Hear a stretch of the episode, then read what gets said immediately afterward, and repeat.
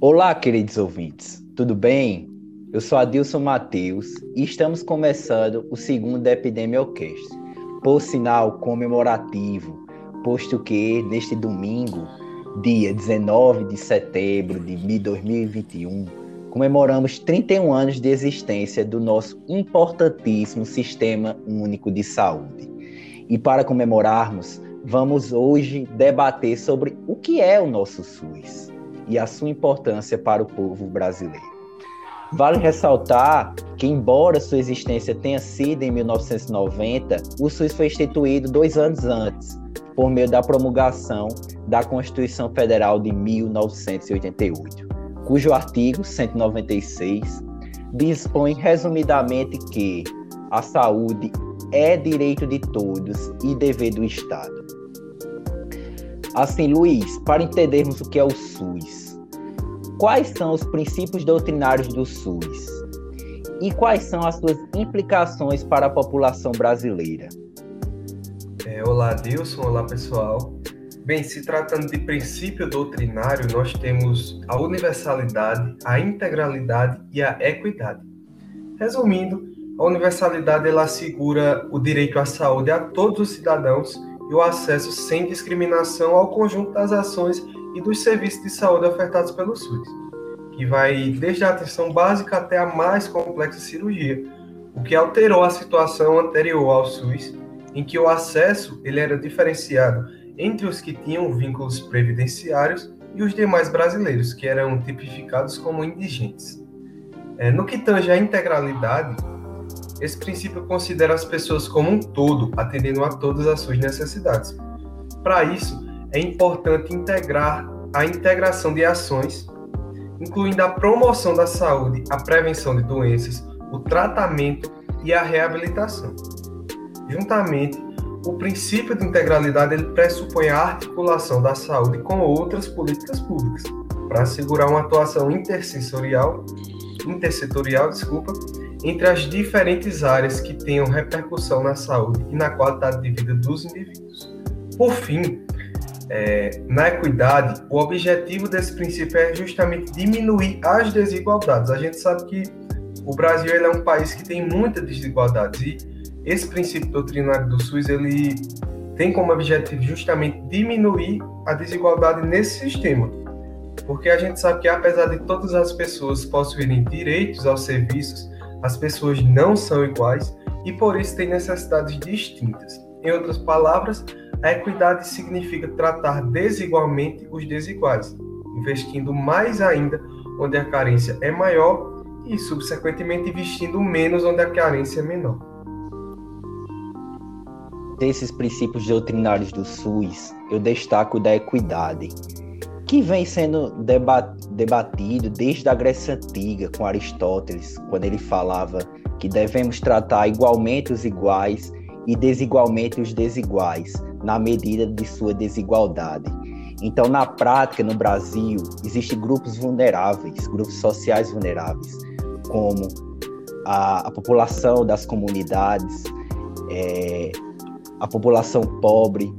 E essas pessoas, segundo o princípio da equidade tem que ser valorizadas, tem que ter um atendimento diferenciado, porque elas precisam mais. Então é importantíssimo para diminuir toda toda a história de desigualdade do nosso, nosso país, termos essa equidade. E o SUS tem isso, em sua essência. Ademais, Carol, o que é o SUS? E como ele atende à realidade da população brasileira? Olá a todos.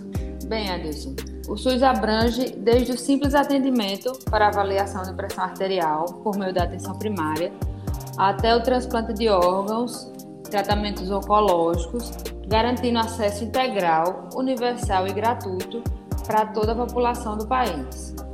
Com a sua criação, ele proporcionou o acesso universal ao sistema público de saúde sem discriminação.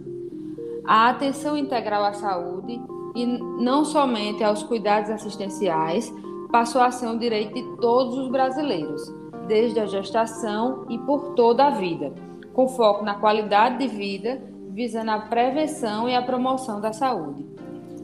A gestão das ações e dos serviços de saúde deve ser solidária e participativa entre os três entes da federação: a União, os estados e os municípios. Todos eles têm papel na promoção da saúde e no efetivo serviço do SUS. A rede que compõe o SUS é ampla e abrange tanto ações quanto os serviços de saúde. Engloba atenção primária, média e alta complexidade, serviços de urgência e emergência, atenção hospitalar, as ações e os serviços das vigilâncias epidemiológica, sanitária e ambiental e a assistência farmacêutica. Ou seja, a população tem desde o seu remédio, com acesso pela farmácia popular, até os tratamentos mais complexos, até um calendário de vacinação que funciona, que, é, que acontece para a população inteira, no país inteiro, e ele é efetivo. Inclusive, é, se tornou, né, nesses 31 anos, o maior programa gratuito de vacinação do mundo. Isso.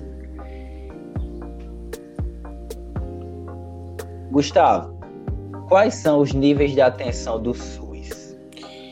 É, primeiramente, boa tarde a todos. Muito boa sua pergunta, Adilson.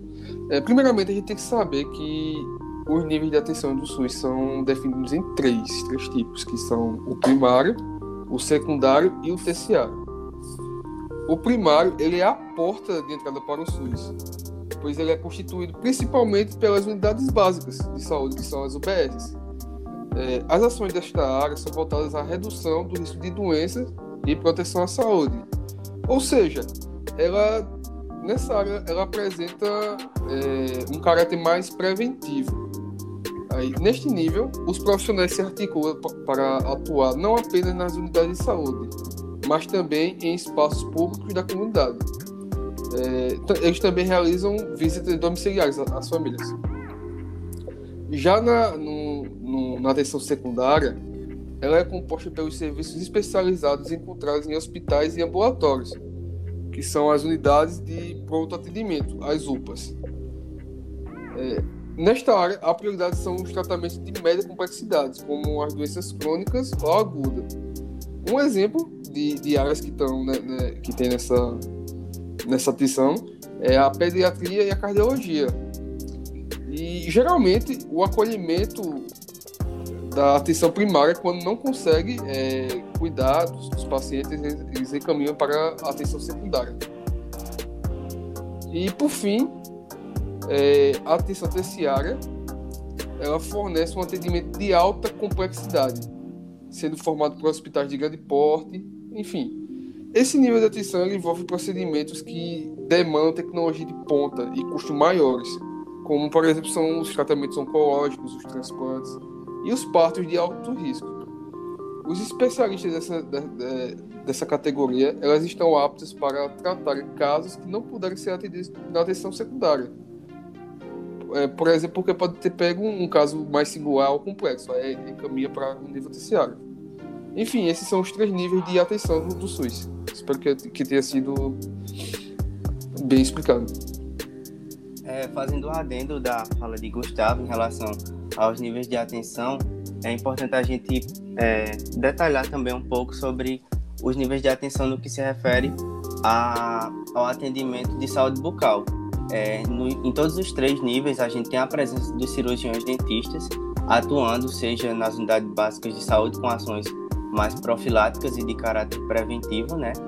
Temos também no atendimento secundário é, as atuações nos centros de especialidades odontológicas, em que o, o paciente ele consegue um atendimento mais especializado para tratamento, como tra tratamento endodôntico ou, peri, ou da área de periodontia, e também no nível terciário, com cirurgias mais complexas, como a área de cirurgia bucomaxilofacial. Então, a gente vê que é, é um sistema que realmente funciona. E vale ressaltar que no âmbito secundário, é, quando Gustavo falou do transplante de órgãos, vale ressaltar que é o maior programa gratuito de transplante de órgãos do mundo. Então, é muito importante na atenção primária, é, o programa Saúde da Família está entre os 10 mais importantes, é uma referência mundial. Então, mostra como, como o SUS é forte, como o SUS é importante para o brasileiro. E Djavan, qual a dimensão e a, qual a importância do SUS para o povo brasileiro? Então, pessoal, é, ao se tratar do SUS, a gente tem que considerar que, como já foi falado, ele é um dos maiores e melhores sistemas de saúde público do mundo, inclusive serve de referência para outros serviços, outros sistemas, e ele beneficia mais de 200 milhões de brasileiros e realiza por ano cerca de 2,8 bilhões de atendimentos, que vai desde procedimentos ambulatoriais simples, como aferição de pressão, e até atendimentos de alta complexidade, como transplante de órgãos, que a gente já é, mencionou aqui no nosso podcast. E, paralelamente à realização de consultas, exames e internações, o SUS também conta e promove campanhas de vacinação, ações de prevenção de vigilância sanitária, a, como a fiscalização de alimentos, registro de novos medicamentos então, todos esses aspectos eles mostram a dimensão e a importância gigantesca que esse, esse sistema tem, né, para o povo brasileiro. Certamente, Djavan. E segundo o IBGE, 71,5%, cerca de 150 milhões de brasileiros, dependem unicamente do SUS. Veja a grandiosidade para o povo brasileiro e qual seria, Djavan, a importância do SUS no contexto atual da pandemia Covid-19? Então, se tratando de pandemia, é, como você mesmo falou, muitas pessoas elas só têm o SUS como serviço é, de saúde disponível. Então, é, ele, é, ele foi e é essencial para que essas pessoas tenham realmente é, um acesso a um serviço de saúde que funcione. E a pandemia, ela mostrou o nível de eficácia e a capacidade do SUS de dar resposta justamente agora, quando ele completa 31 anos de criação. E durante o enfrentamento da Covid-19, o SUS ele mostrou a importância de ter um sistema é, que seja público, gratuito e universal, para que todas as pessoas tenham acesso a isso, né? E a resposta à doença ela foi é, extremamente exemplar, com abertura de leitos a organização de guias é, que orientavam os profissionais de saúde, como também com o aprimoramento dos sistemas de vigilância. Então, a relevância do sistema, que foi extremamente exigido no período pandêmico, ele será ainda maior nesse momento que estamos vivenciando, em que a curva de casos e o número de mortes ele se reduz. Então, o SUS ele foi importante durante a pandemia e continuará sendo. Por isso é tão importante é, conhecer e defender esse sistema de saúde tão grandioso que é o nosso SUS. E por fim, eu acrescento que o SUS, ele nesses 31 anos, ele se tornou o maior programa gratuito de tratamento de infecção por HIV e também diminuiu muito a mortalidade infantil. É tanto que caiu no país inteiro em 1968 era 73 mortes a cada mil nascimentos. Ou 2016, 14 a cada mil nascimentos. Então a redução que o Sistema de Saúde, SUS, é, foi importantíssimo. E dessa forma, encerramos mais um episódio do nosso Epidemiocast comemorativo com o SUS, tão importante, tão único e tão singular para o povo brasileiro. Viva o SUS! Muito obrigado.